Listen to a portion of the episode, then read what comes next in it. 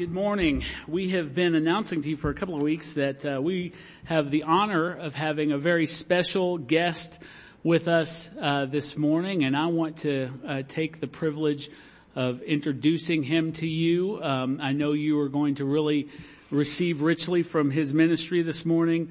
Um, uh, several years ago, probably three or four years ago, I was at a conference and at, uh, I met a young man at that conference named Andrew, and uh, Andrew and I just, you know, in this kind of sea of humanity, just kind of, you know, made a beeline to each other. It was just like a, a, a spirit thing, I guess. And, and, uh, we were very similar in thought and, and value and theology and all kinds of things. And, and really, uh, I, I really began to deeply appreciate Andrew. And so we haven't, uh, really become, I would say fast friends, but we've we've maintained a friendship mostly through social media, and and uh, I've been kind of following his steps of adopting children. That's kind of something that's really important to him. Say all that to say, several months ago, he posted something, and he just said, put it out there. Generally said, my dad is doing this work in missions, and anybody, any of my pastor friends that would like to find out more, get to know him, even support him, uh, let us know. Well, we at that point were in a position where we were wanting to expand our missions, uh, uh, you know, kind of reach, and and uh, so I thought I trust Andrew. I'm going to give this guy a call, and so well, Andrew set it up, and we talked to each other for probably at least an hour uh, uh, on the phone that day and uh, visited about his work in Africa. And I was really touched, really impressed with what the Lord is using Wes White to do. And so I immediately went to the elders, set up a Zoom call with them and, and, uh, Wes, and, uh, they had the exact same, uh, experience. It was, it was clear. Usually we, uh, uh, you know, where we can be kind of slow moving because we want to be thorough, but, but it was clear to us that, uh, that we needed to be in relationship with Wes. And so at our next elders meeting, we made that official and took him on support. Now we began his first official support from us came in the third quarter missions offering and, uh, we will continue that, you know, here on going forth. We're taking our, uh, fourth quarter missions offering today and I hope you're prepared for that. But let me tell you a little bit about Wes. Um, Wes uh, has, uh, you know, he's, uh, I'm trying to find out where I am in the story because I wrote down some notes, but he's obviously a faithful servant of the body of Christ. He has been a pastor. He's been a youth pastor. He's been a missionary in Belize, um, has a PhD from Liberty University and has put it all to the work of the, uh, of the uh, ministry. This has not been just uh, something to impress people on his wall when they come into his house uh, to look at his piece of paper, but he has put it to, to building the kingdom. One of the things that Wes told me yesterday that, that I, I loved, and I'm sure he'll tell you more about this, was that um, he he talked about how the Bible you know says that that men have 70 or 80 years to live. And and he, he said imagine those like you know 20 year quarters of a football game. He said when is the game won and lost? And he said clearly in the fourth quarter. And yet in our culture we talked about this yesterday at the men's meeting if you were there clearly in the, most people in our culture in their fourth quarter that's that's the time where they relax and kick back and do nothing and, uh, and the kingdom of God uh, gets no contribution from their lives. Well, Wes has determined that would not be the case with him. And I think once he begins to tell you his story and of his work, I think you're going to see that very clearly and, and see a man who is faithful, see a man who is, who is uh, diligent and consistent and persistent in the kingdom of God. And so before you welcome him, I'm going to ask you to stand and I'm going to read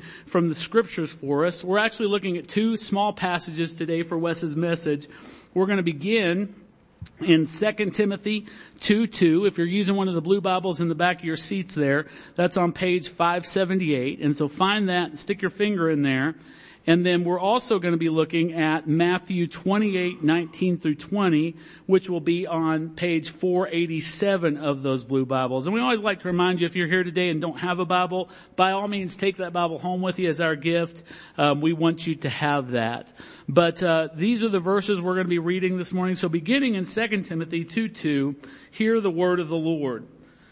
And what you have heard from me in the presence of many witnesses, entrust to faithful men who will be able to teach others also. and then over to Matthew 28, 19 through 20. Go therefore and make disciples of all nations, baptizing them in the name of the Father and of the Son and of the Holy Spirit, teaching them to observe all that I have commanded you. And behold, I am with you always to the end of the age. Thus says God's word. Would you please welcome Wes White as he comes this morning?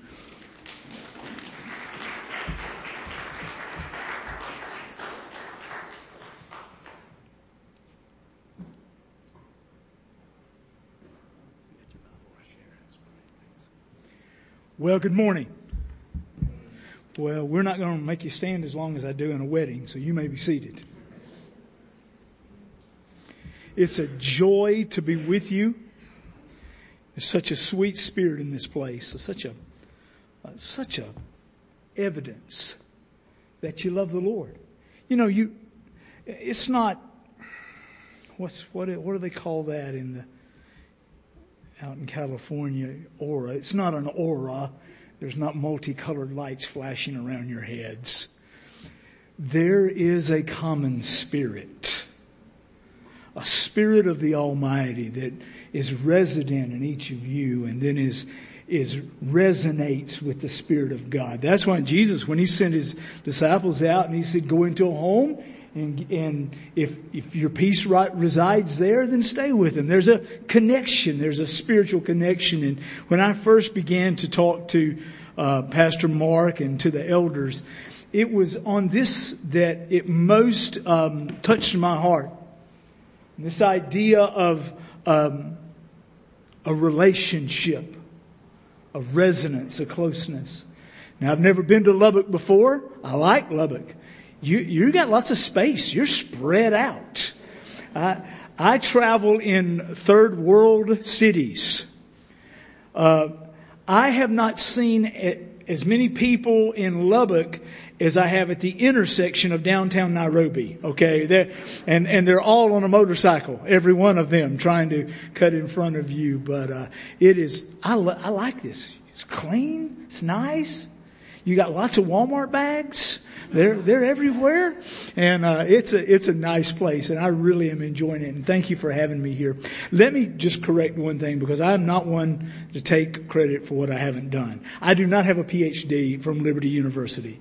I have a master's degree from Liberty. I have a master's in religious education from New Orleans Baptist Theological Seminary and a doctorate in leadership from New Orleans. So I do not have a PhD. So I, I that's a whole nother class of people. We'll save that for Tyler over there when, when he does that. I'm, I'm just a, you want to know what I am?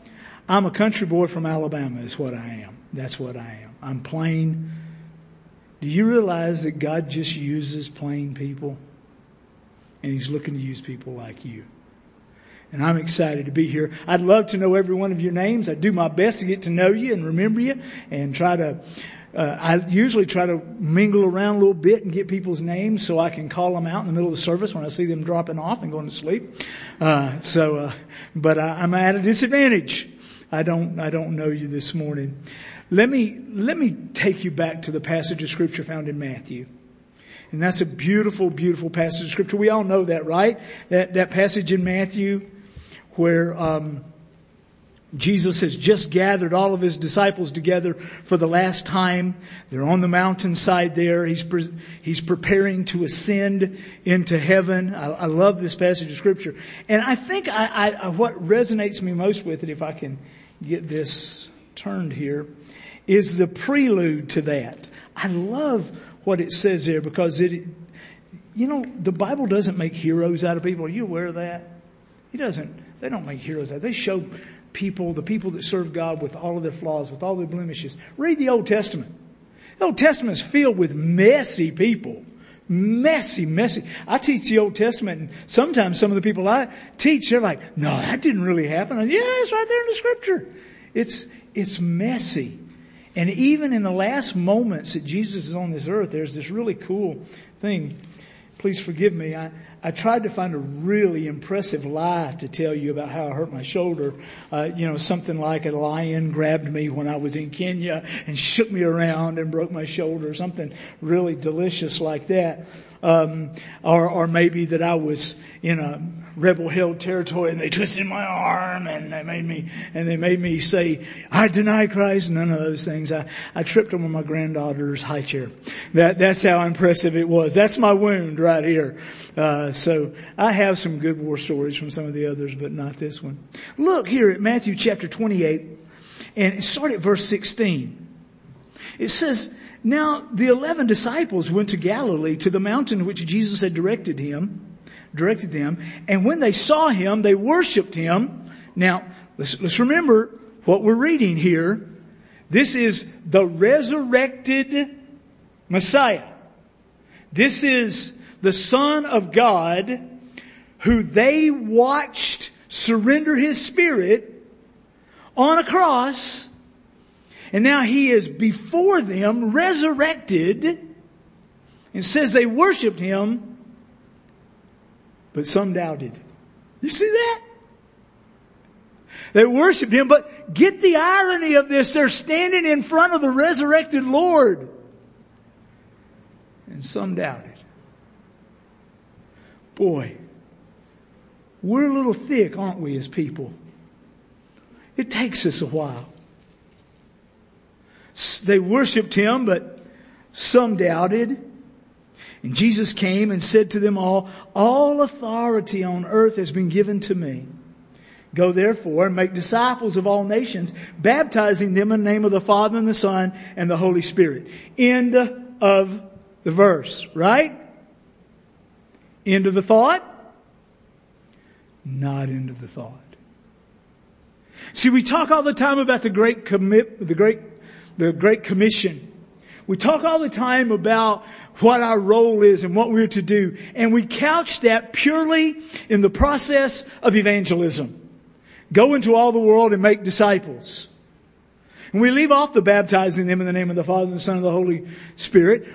That, that's critically important because what is that? That's their introduction into the church. We're not just going and making disciples and then leaving them on to their own understanding but they're introduced into the church. Go and make disciples, baptize them, and then teaching them to observe all things I've commanded you. And lo, I'm with you always to the ends of the earth.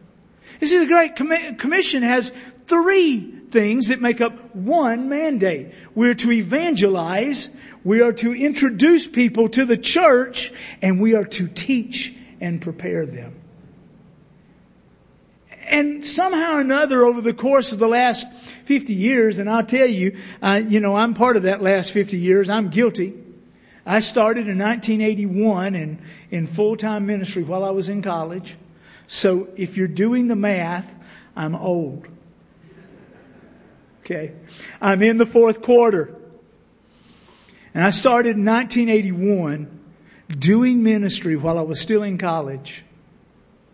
And for so much of the time, I spent my entire focus on evangelism, evangelism, evangelism. And I've seen a generation of people grow up that are a mile wide and an inch deep. They have no depth of theology. And if it's been that way where I am in the United States, friends, let me tell you something.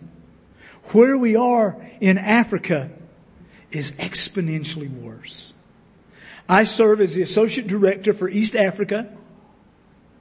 I'm responsible for over 65 Bible Institute locations in Kenya, Uganda, South Sudan, Ethiopia, Tanzania, Malawi, and we will open in Burundi and in Sudan this year.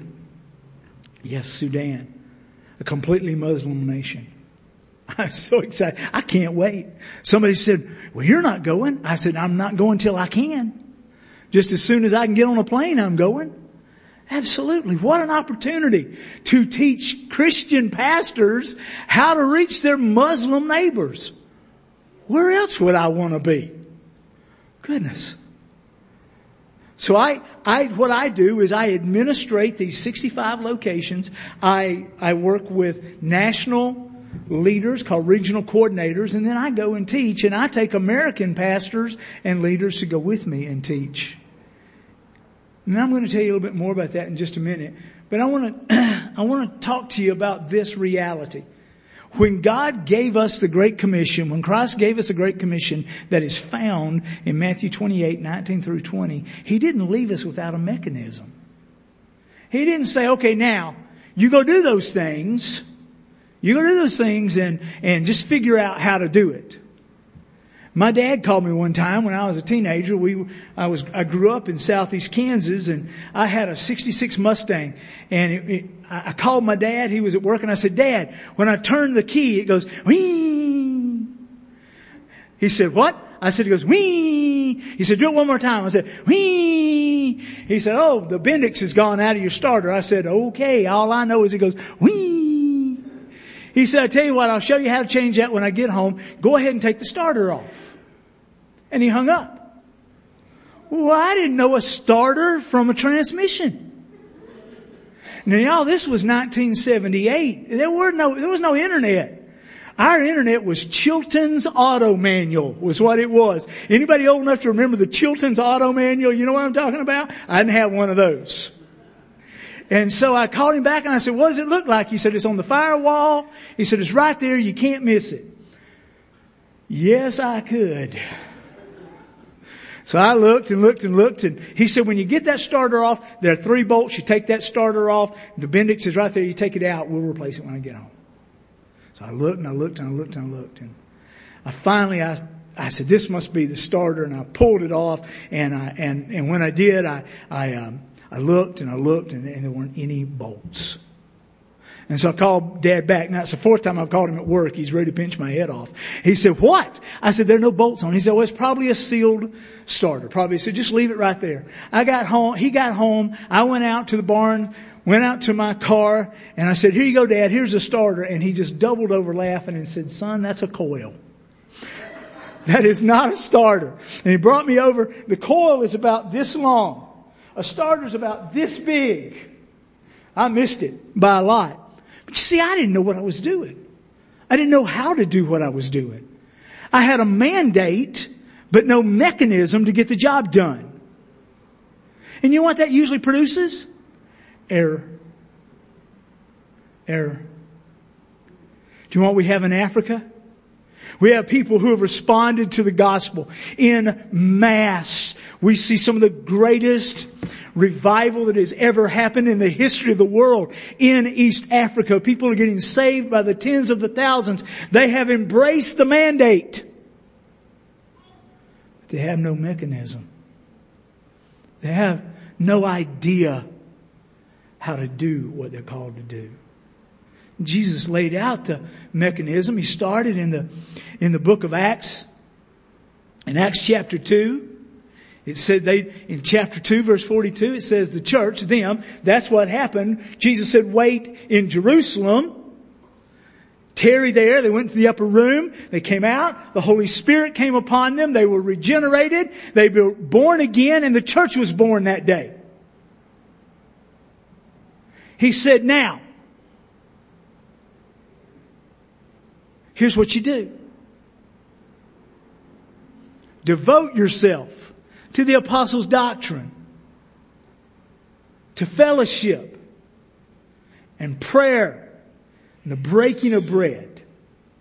Here's your mechanism. I was so thrilled actually to see that you do, you take the Lord's table every Sunday. Thank God that you take time to remember His death until He returns. He said, here's your mechanism.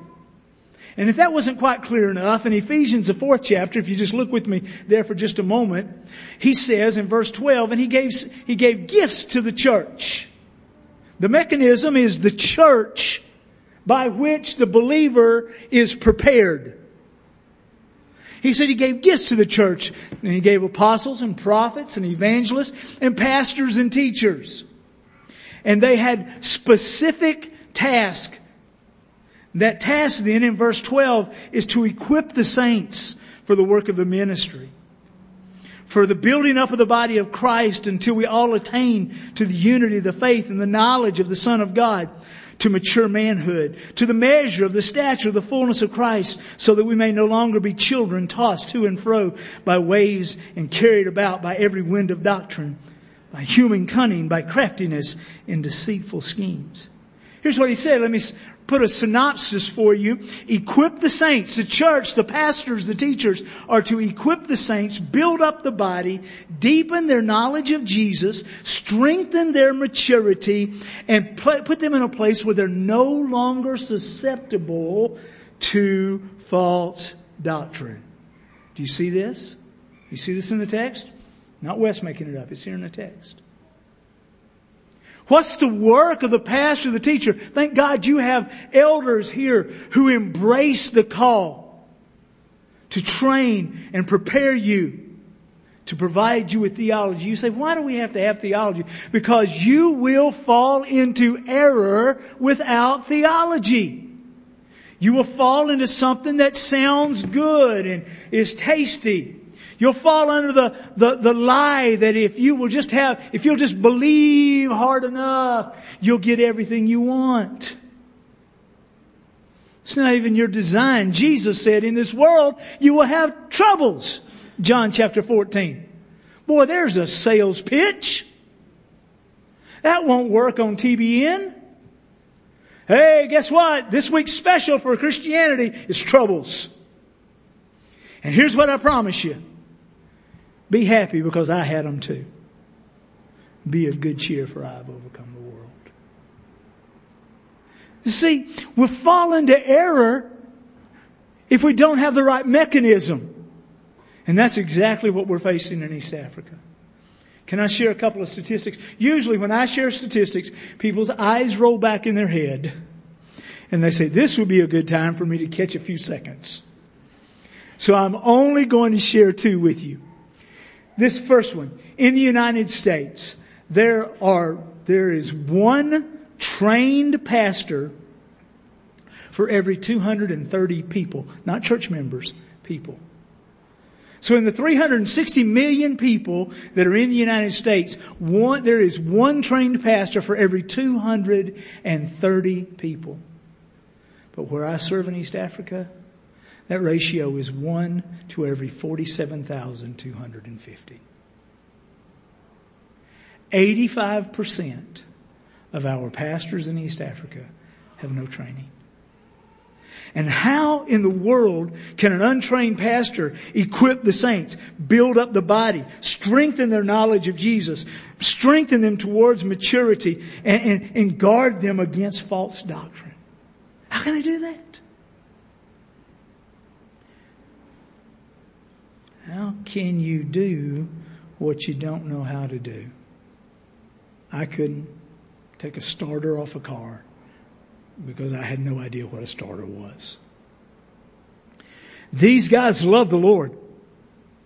There, it's amazing. I went to, to Remy. That's, I, I love the names in East Africa because you just can't say them like an American. You have to, you have to untangle your tongue. Remy, Remy is this little bitty, I mean, this little place you go to, you come into it, it's just a little blip, and then you go down a little road, and then you go down something that a goat can't go down while you're still in uh, Toyota Corolla, and, and, you're going down this rock, and you're doing this number back and forth, and you get down and got into this little this little church. This little church was um, it wasn't as wide as this section. It, it was let's go over three three chairs, okay? Cut off these three chairs. That's how wide it was. It was this deep. And there were 170 pastors in there. It was 147 degrees in that room, I promise you. We went in and we began to teach and oh man, the more excited they got, the more the funk grew in that room. I want you, 170 uh, pastors and we would, they would get excited and they would, they would shout and they're, they, I, I love Uganda because they do something that I wish we could do, I wish we could do in the United States. They do a, it's called a ukulele. They'll just do it sound like a turkey call. And they'll just right at the top of their lungs, they'll just as loud as they can. I can't do it like that. And it's always the women, they're so good at it. and it scares me to death every time they do it. I, I, I jump right out of my skin because they don't, they don't work up to it. You know, I grew up in a denomination where we worked up to it. I had no time to work. Just something touching. Wow! They just take off and, and have a great time, you know. And then that sparks a whole nother round. Somebody's jumping and somebody's, Africa, everybody's dancing. You ought to, I can dance. I'm telling you, I have learned how to dance while I've been in, in Kenya. And I, but they, they, they're just so rich in their worship. 170 people and they're in there and they're, and they have no clue, no clue even what their salvation means.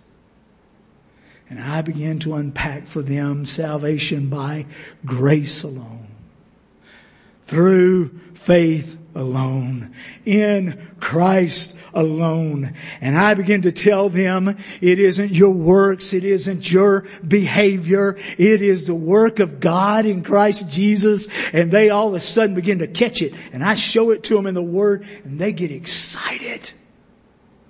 I had 100 Pentecostal pastors jump up at the end of three days and begin to shout and wave their arms and say, we are eternally secure! We are eternally secure! I was like, hallelujah! Take some of that back to the United States. I'm a Baptist pastor. I wish my parishioners would get that excited about their salvation. So he gave us a mechanism and that pastor is to protect, to train, to keep them from error. You see what we have in, in East Africa is we have uh, neo-Pentecostalism and the prosperity gospel, and then we have a misuse of the idea of what their salvation is, and then they add their their African tribal religion stuff into it. I was doing an institute location and by the time we finished soteriology, the doctrine of salvation, I had tens of pastors, pastors who came forward and destroyed their personal idols, their home idols that they kept in their house. They had no idea. They had no idea that there was one God and Him alone were they to worship. So the, the mechanism is the church. This is what Christ through the apostles now gave us to understand. But there's a final thing I want to show you here, and I didn't, I didn't even ask. Y'all done by one, one thirty? Oh, what's it? You know, it never fails to get a laugh when I do that. What's the methodology? So I'm going to pull through this real fast, and I'm going to tell you a little bit of what we're doing at the very end. Tell you one story, and I'm done. Okay? So you've seen the crib notes. What's the methodology? He's given us a mandate. Go, but I don't know how to do that. Go and, and, and make disciples and, and he's given us the, the mechanism. He uses a church. Pastors train people who train people. Okay? What's the methodology? Look with me in 2 Timothy chapter 1 13. And this is critically important because I find that churches in the United States fail to follow the methodology. I can't tell you how many places I preached at, and I'm, I'm a Southern Baptist preacher, and, and, and I'll be honest with you, not a lot of Southern Baptist churches are really that strong in, in, in theology. They're really, I'm in a great church where I, where I am. No, I'm not the pastor. I wasn't bragging. I, I'm in a great church, and my pastor is a great theologian. He goes and teaches with me. And he's a great theologian, and I love the fact that we focus on theology every Sunday as we preach the scriptures. So so that we find some weakness in the methodology in the church world, even in the United States. Look, 2 Timothy chapter 1 verse 13 says, follow the pattern of the sound words that you have heard from me in the faith and love that are in Christ Jesus. Now this is Paul talking to Timothy. Paul's talking to Timothy. He's saying, Timothy, Here's what I want you to do. I want you to follow the sound words that you've heard. Follow the pattern of sound words that you've heard in the faith and love that are in Christ Jesus. Timothy, I want you to know them and walk in them. You know what I find a problem most of the time? People have a lot of knowledge and not much obedience. I'm easy, don't shout me down. Okay. They have a lot of knowledge, but their obedience is weak. Because the truth of the matter is, we were raised, we've been raised in such a nation where we want to be the masters of our own destiny. You can be anything you want to be. That's what they used to tell me when I was a kid. You can be anything you want to be. I have news for you. I will never be a center on the Los Angeles Lakers. I just never will. I cannot be anything I want. I want to be. The only time I ever played center was when I was in three months on a mission trip in the Philippines, and that was awesome. They were all waist high. I didn't even have to do a sky hook. I will never be a sinner. Well, you will not be what you want to be. You'll be what Christ wants you to be. Cause newsflash, He's God. Oh my, oh my kids hated this growing up. They hated this. I drilled this in them so many times. I would say, He's God, you're not. You get this? He's God, you're not. He's in control, you're not. He's in control, I'm not. We ever really grasp this and understand that He's God and we're not, it'll change our philosophy. He said, follow the patterns of the sound words that you've heard from me and the faith and love that are in Christ Jesus. Know them and walk in obedience, or as Nike would say, just do it. Just do it. What you've heard, do. Love. Love people who are different than you. Love people who are not um, attractive to you. Radiate the love of Christ everywhere you go. I run the risk of being thought a, a, a, weird guy, but everywhere I go, I talk to people. I just talk to them. I'm foolish enough to think that most of them are lonely. And you know what? When I go to a restaurant, my, my wife says it's the craziest thing in the world. I'll go to a restaurant, and, and I haven't done it on this trip, and I apologize for that. But uh, uh, when they come to deliver the food, I, well, we haven't, we've gotten our own food every time. That's why. So when they come to deliver the food, I'll say, you know, I'm about to pray over this food. Could I pray for you? You can't imagine what that does for people. I've had waitresses pull up chairs, sit down, and pour their heart out. I was in a huddle house. I, that's my level of of um, high high sophistication, a huddle house, just like Waffle House. And I uh, I was in a huddle house, and I asked a lady this, and she shared her she shared her needs with me and she stood there and we prayed and she wept a little bit and she left and I'd just gotten one mouthful of food and here came another waitress. She said, I heard you pray for my, my friend. She said, would you pray for me? And it was just a, it was just a parade as one after another, all around me, all around me were hurting. They needed someone just to care, just to listen, just to pray. I want you to know something, Paul. Paul's telling Timothy, look, just do this. Live out this love. Live out this faith. Just do it. The second thing in the methodology is this. He says, continue in what you've heard. 2 Timothy 3.14. Continue in what you've heard. But as for you, continue in what you have learned and firmly believe, knowing from whom you've heard it. Okay. He knows what he's talking about. God has prepared you and he, Timothy, Paul is your mentor. You can trust the source. The source is reliable. So trust him and just do it. Continue in what you've heard. If the first is just do it, the second is never, never, never give up. Never give up. Just continue. The third thing that is in this methodology is found in 2 Timothy 3:16. And here's what he says, all scripture is breathed out by God and profitable for teaching, for reproof, for correction, and for training in righteousness, that the man of God may be complete, equipped for every good work. The goal of teaching them to observe all things is that they will become prepared. They'll be prepared to be trained in righteousness. They'll be prepared for correction. The man of God will be complete. the man of God will be complete. And then there's one more. And this is where I, I, I'm going to talk to you about world hope. Can I, can I quit preaching and start talking now?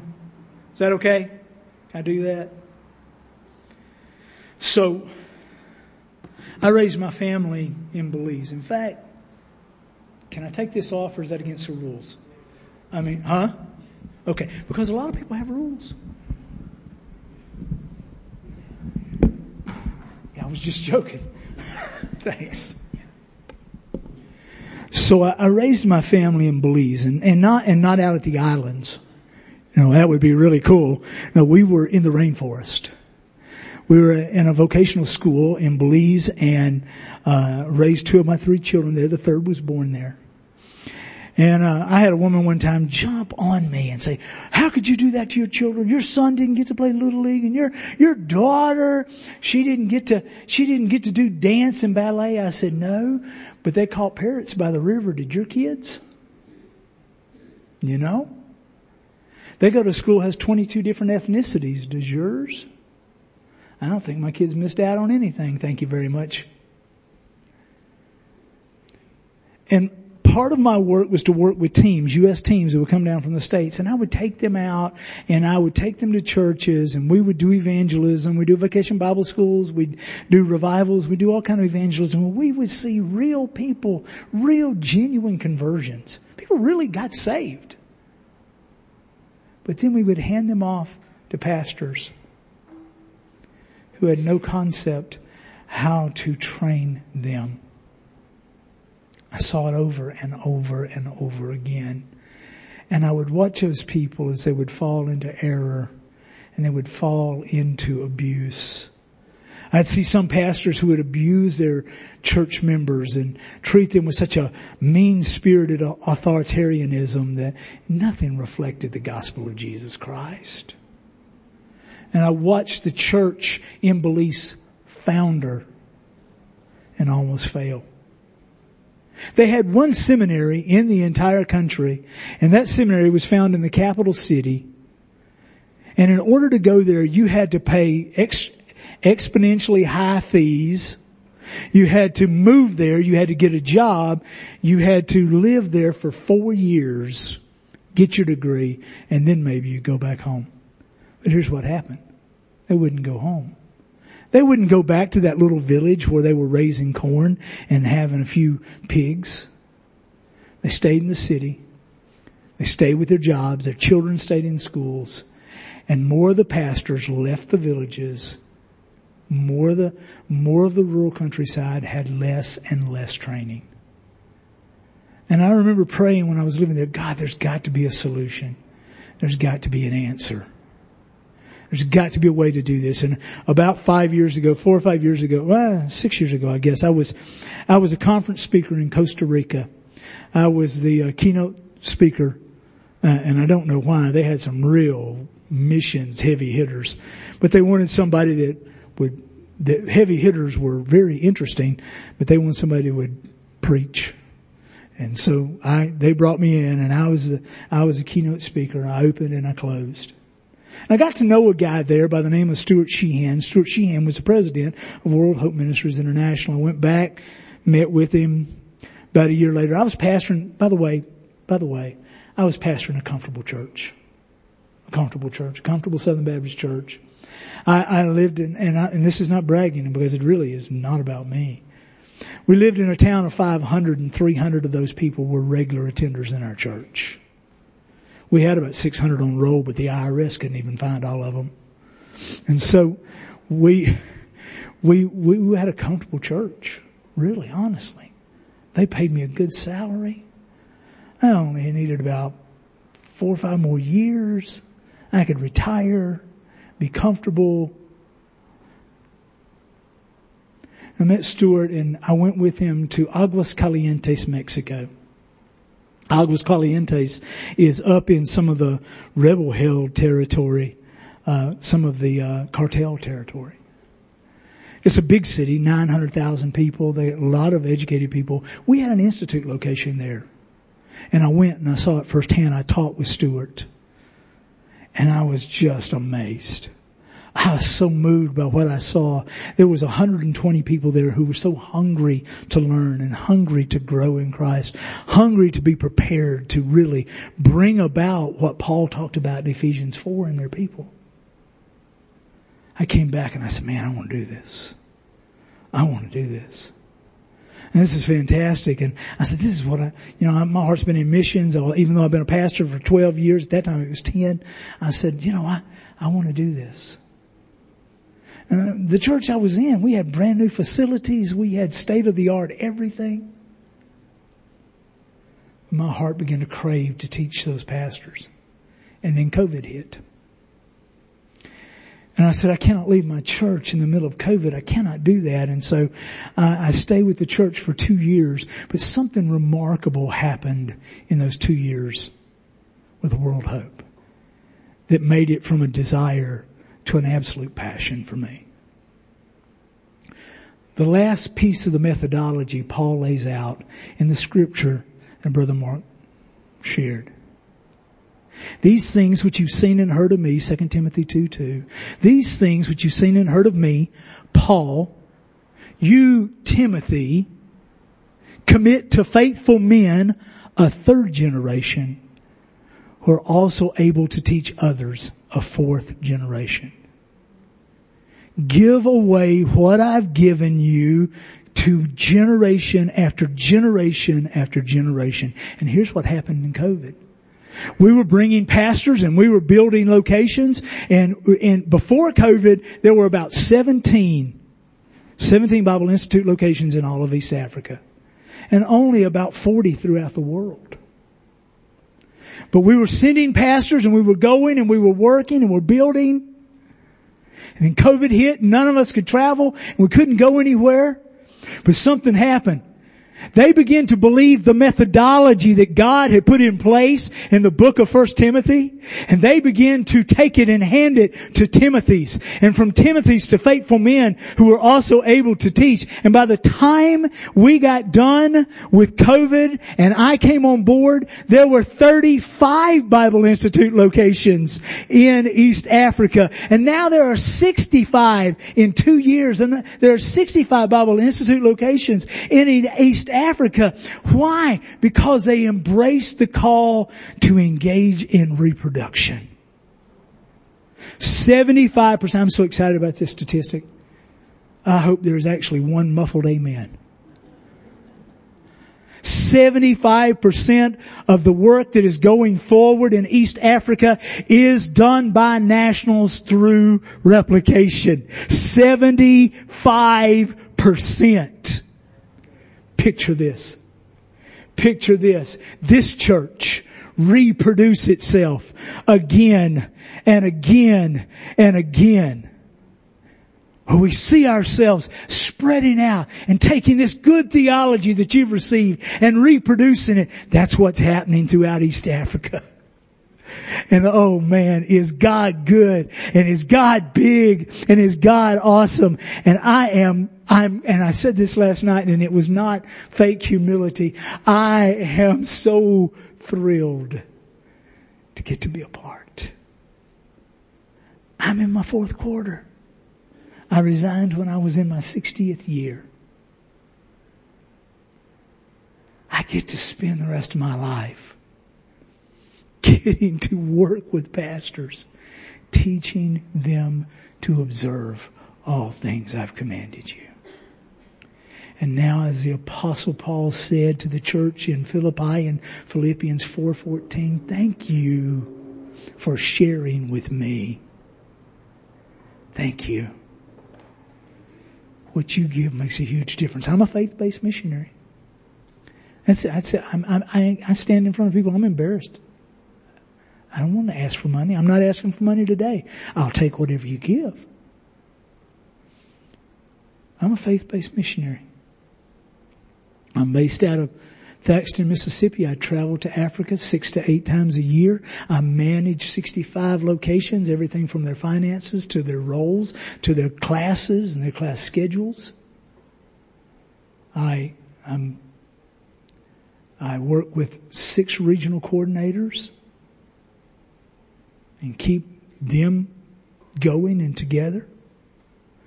I train them and they train others. And you know what? I do it cheaply. I really do. It amazes me sometimes at how good God has been to us. And so I'm here to say to you, thank you. Thank you for your gifts. Thank you for what you're giving and know this, that when you give, when you give, every penny of that goes into the ministry. Every penny. Thank you. And thank you for letting me be here to share a little bit about the mandate, a little bit about the mechanism, and a little bit about the methodology of the way the kingdom is supposed to work. Thank you. God bless.